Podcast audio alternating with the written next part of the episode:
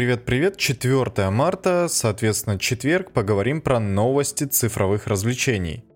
Очень много новостей про Sony и, соответственно, PlayStation, но они все такие. Не очень существенные. Первые две касаются патентов.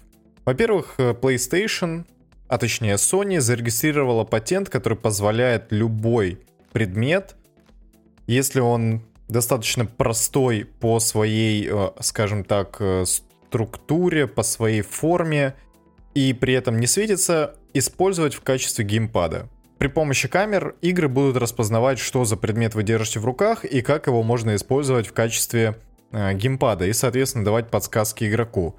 На самом деле это очень странный патент, который совершенно непонятно, как будут использовать. Кто-то говорит о том, что это достаточно любопытно, что это прикольная идея, но я вообще не понимаю, каком какой смысл в этом всем и для чего это вообще нужно, при... нужно придумывать.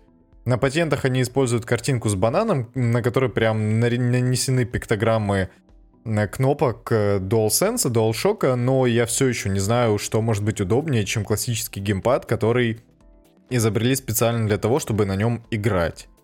Короче, странный патент, который вряд ли когда-нибудь реализуют. Это просто, видимо, гонка за тем, чтобы любую маломальскую хорошую идею запатентовать и потом уже как бы не париться насчет э, авторских прав и прочего-прочего. Также в интернете обнаружили патент, который рассказывает про вероятный контроллер для второй версии PSVR. И выглядит он как модифицированная версия э, контроллеров для Valve Index. То есть это тоже две такие отдельные ручки с кнопками, с курками и основная фича этих контроллеров в том, что они будут использовать все возможные преимущества DualSense, то есть э, супер продвинутую вибрацию, определение в положения в воздухе, э, ну, короче, адаптивные курки, вот это вот все. Ну, выглядит хорошо. В принципе, наверное, только при таком классном контроллере возможно играть в игры и не переживать на этот счет, потому что, конечно, DualShock, он не передает всех тех ощущений, которые передает Valve Index. Конечно, это все повышает стоимость устройства, но, come on, Valve Index стоит больше 70 тысяч рублей, по-моему, а то и дороже. И если все-таки Sony удастся хотя бы за 40, за, ну, 40, наверное, тысяч рублей продавать свой PSVR второй версии с новыми контроллерами, это будет вообще очень крутая идея. Поэтому вот.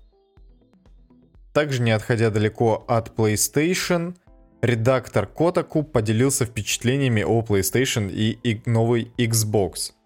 Он сказал о том, что PlayStation практически неиспользуемая им консоль и Xbox э, S или XX стала для него прям действительно прорывным продуктом и консолью, за которой он проводит большую часть своего времени. Во-первых, он упомянул Game Pass — что огромное количество игр уже доступно для игры, и это очень удобно. Второе преимущество — это полная обратная совместимость со всеми играми даже от Xbox 360. Также он упоминает то, что на Xbox есть возможность расширить свою память и, соответственно, установить огромное количество игр, не переживать по поводу того, что у тебя какая-нибудь новая Call of Duty никуда не поместится. Ну, проблемы первого мира, как говорится. В общем, и, в принципе, его можно понять, потому что всего этого PlayStation предложить не может. Потому что они сделали упор на эксклюзивы, сделали, на, сделали упор на прогрессивный геймплей, который еще никто раньше не показывал, и вообще вот на впечатление игрока. Естественно, подобная стратегия работает только при условии, что есть уже какие-то игры, в которых все это можно будет попробовать. Пока что таких игр практически нет, кроме Майлза Моралеса, и игроки, которые все еще не купили PlayStation, они могут не переживать, потому что можно это сделать аккурат под выход новых эксклюзивов. То есть э, God of War, лично я жду Persona 6, но возможно она выйдет еще на PS4, ну, тут как обычно. Также Нил Дракман рассказал про несколько проектов, над которыми работает Naughty Dog. Говорят про э, Next Gen версию второй части Last of Us. И это, в принципе, хорошо, потому что игра и на PS4, конечно, на обычной версии, я играл на обычной, выглядит просто потрясающе. На прошке, наверное, с HDR выглядит еще лучше, но представить, какой будет Last of Us на консоли будущего, точнее, уже текущего, настоящего поколения, Это просто космос какой-то. Ну, на стандартной консоли картинка выглядела немного разблюренной. И, в принципе, это можно понять, потому что как она вообще не взлетала в космос от такого и работала при этом достаточно тихо, это, конечно, меня очень сильно впечатляет. Поэтому ждем, ждем Next, Next Gen версию Last of Us. Будет очень круто, я думаю. Помимо этого, рассказали о том, что на основе Last of Us второй части будет сделан мультиплеер. Его, конечно, еще анонсировали раньше, даже до выхода игры. Так что, в принципе, мультиплеер э, второй части Last of Us должен быть довольно хорошим, потому что с геймплейной стороны игра, конечно, просто шикарная, просто великолепная. Так что посмотрим. Также Дракман рассказал, что, возможно, во вселенной Last of Us будет либо какой-то спин либо даже Last of Us часть 3, что, в принципе, возможно, но вполне вероятно, что это будет не сиквел, не триквел, не продолжение истории Элли, а что-то совершенно иное.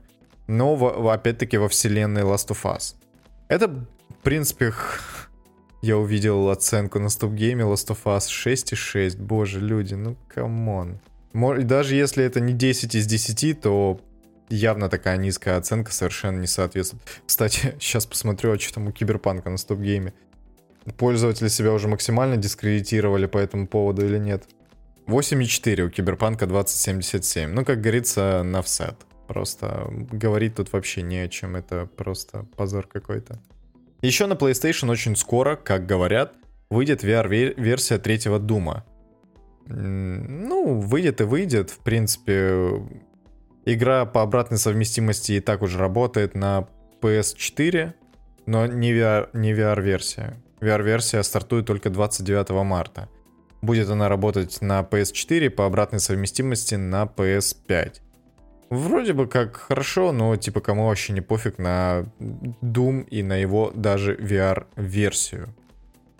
Инсайдеры из Твиттера утверждают, что новый аниме-сериал по манге Шаман Кинг выйдет 1 апреля. И это прям э, удар в самое сердечко. Боже, я смотрю на эти арты. Выглядят они, конечно, немного непривычно по отношению к э, тому классическому сериалу, который лично я и, возможно, кто-то из вас смотрел в детстве. Поэтому как оценивать этот продукт до того, как он вышел, я еще не придумал. В общем, посмотрим, но очень многие говорят то, что все-таки 1 апреля ничего не состоится, это просто приколы такие. Ну, пускай, пускай. А, Ждем, посмотрим, посмотрим. Экранизируют ремастер переиздания манги. Так что в принципе, история должна быть более комплексная. Так как э, все же манга оригинальная, она довольно сильно отличалась от сериала, который сняли впоследствии. У них даже концовки различаются, несмотря на то, что все события как бы перекликаются. Но у них было довольно много различий. И все-таки манга мне понравилась больше, потому что я успел ее прочитать еще в то время, когда у меня было больше свободных минут для этого. Так что можно будет посмотреть. Можно будет посмотреть. Следующая новость, конечно, это просто какой-то абсурд. Игрока в Warframe забанили за никнейм Сталин Гулаг на 14 лет. Причем этот игрок, он в Warframe играет еще с беты 2013 года, является активным участником комьюнити, участвовал в переводах патчей, комиксов и различных статей – состо- состоял в группе Warframe из Soviet Russia, занимался вообще различной деятельностью, то есть такой активист и человек, который является важной частью русскоязычного комьюнити, насколько я понимаю. Что ему сказала поддержка? Ну, типа, у нас нетерпимое отношение к хейспичу, поэтому давай иди-ка отдыхай. И что самое удивительное вообще во всем этом, в регламенте, в лицензионном соглашении указано то, что разработчики, если им что-то не понравится в никнейме, они могут его принудительно изменить. Видимо, изменить его на никнейм ты забанен на 14 лет, ахаха-ха-ха-ха-ха. Почему об этом только сейчас задумались, ну, совершенно непонятно лично для меня, но это какой-то просто, просто маразм почему они не предложили ему изменить никнейм, почему они не сделали это самостоятельно, а просто взяли и забанили человека, который действительно являлся очень важным, насколько я понимаю, э, человеком в комьюнити русскоязычном. Ну, для меня это что-то необъяснимое. Тот момент, когда толерантность переходит вообще не, не все возможные границы, причем Сталин ГУЛАГ, ну, это, это не какое-то оскорбление по расовому признаку, это не оскорбление по каким-либо гендерным признакам, которые сейчас принято защищать. Это Сталин ГУЛАГ. Что за абсурд вообще происходит? Почему теперь нельзя выражать свое собственное мнение, и общество регулирует то, что ты вообще будешь говорить, в лице разработчиков, конечно. Ну, это какой-то абсурд, я не знаю. Warframe, конечно, и... Кто у них там разработчики? Mail.ru? Не знаю. Пофиг. Короче, это вообще недопустимо абсолютно. Делать такое совершенно нельзя. Что можно еще рассказать про дружное и активное, позитивное комьюнити, так это то, что игроки в Вальхейм за неделю почти полностью воссоздали Вайтран из Скайрима. Вайтран на самом деле является очень важным городом вообще для всех любителей Скайрима, и то, что его пытаются воссоздать, это, конечно, просто мем мемный, мем, мемметичный мемный мем. Это очень прикольно, потому что игроки действительно занимаются очень классным ремеслом. Причем тот же парень, который изначально начал э, делать эм, реконструкцию Вайтрана, он уже сделал и Тысячелетнего Сокола, и что-то там еще в Вальхейм, и к нему сейчас присоединилось большое количество игроков. Это здорово такое комьюнити не токсичное, по крайней мере, в рамках одного сервера, в рамках одной идеи, это очень здорово. И никто никого не пытается забанить. В общем, вот. Издание GameStop пригласило специалиста из Королевской оружейной палаты, британской имеется в виду, чтобы он посмотрел на оружие в Escape from Tarkov. И Разумеется, этот самый эксперт остался просто в восторге, потому что Escape from Tarkov очень реалистичная в этом плане игра и во многом другом. Судя по всему, но я не играл, поэтому могу судить только довольно поверхностно. Но он ожидаемо остался в полном восторге от того, что сделали разработчики, посмотрел несколько видов оружия, привел свои аргументы, почему у них это получилось потрясающе. Причем недавно также он рассматривал оружие, которое было в Red Dead Redemption 2, и, конечно, Rockstar пошли на большие, скажем так, э, ужимки, чтобы игра ощущалась как бы более динамичной, и они прям такой упор-упор на реализм не делали. Несмотря на это, конечно, специалист по оружию сказал, что у них это получилось просто выдающееся. Так что, в принципе, игры все больше становятся реалистичными, и вот. Причем, говоря про реалистичность, нельзя, конечно, не упомянуть про технологию ray tracing'а. Capcom показали, как будет выглядеть ray tracing с эффектами в их новом Resident Evil, соответственно, Village.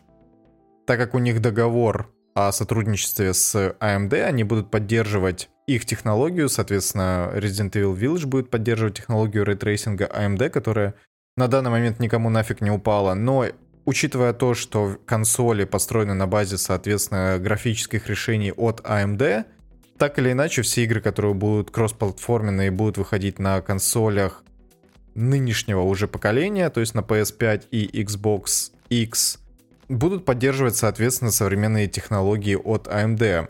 Проблема только в том, что у них исторически программная часть, их, скажем так, программное обеспечение довольно, ну, такое — с ним частенько встречаются различные проблемы, и поэтому они даже пытаются выкатить свою технологию от DLSS, выкатить аналог технологии DLSS, наверное, так будет правильнее сказать. Это технология, которая при помощи нейросетей и тензорных ядер растягивает изображение, допустим, из 720p в 1080, позволяя повысить при этом FPS, потому что все-таки э, видеокарта отрисовывает именно 720. И, конечно, игры, которые поддерживают эту технологию и поддерживают ее современные версии, я не помню, какая там версия сейчас новая, они, конечно, очень большого прогресса в этом достигли, и некоторые говорят, то, что это выглядит прям, точнее, в некоторых проектах это выглядит действительно очень похоже на нативные 1080, но, например, в, тот же, в том же Киберпанке, это единственное, где мне удалось опробовать технологию, все-таки мыльцо было заметно,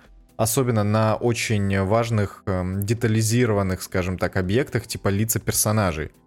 Потому что, ну, там, конечно, никакая нейросеть не справится, по крайней мере, пока. Выглядит, конечно, Village с включенным ray tracing'ом намного более симпатичнее, чем с выключенным. Но я напоминаю, что изначально эта технология задумывалась как упрощение.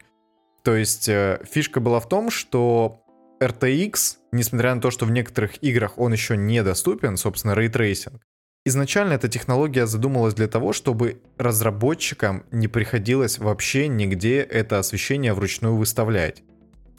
То есть вы просто подключили эту технологию, вы обозначили источники света, дали им какие-то характеристики и все. Дальше игра и, соответственно, движок Unreal Engine 4, который сейчас поддерживает Ray Tracing, я не знаю, что-то еще поддерживает или нет. Ну, короче, современные движки, они сами просчитывают освещение, делают это более реалистично, потому что все-таки как ты вручную его не выставляя идеально не получится, в любом случае нейросеть с этим справится куда как лучше. Поэтому фишка была вот и непосредственно в этом. В том, чтобы снять с разработчиков эту задачу. Нейросети уже довольно серьезную, довольно серьезную работу в разработке игр принимают, поэтому недооценивать это не стоит. И, конечно, пока есть необходимость делать версии игры без ray tracing'а, получается то, что нужно проделать двойную работу как бы сразу. Впоследствии, конечно, от этого всего избавиться, может быть, лет через пять, но пока что мы живем именно с этим. Выглядит Village, конечно, потрясающе, конечно, э, в скриншотах, которые предоставили сами Capcom, эти различия очевидны, потому что им все-таки так и нужно. Но посмотрим. Игра, конечно, очень многообещающая. Вот. На сегодня с новостями все. Услышимся завтра. Пока-пока.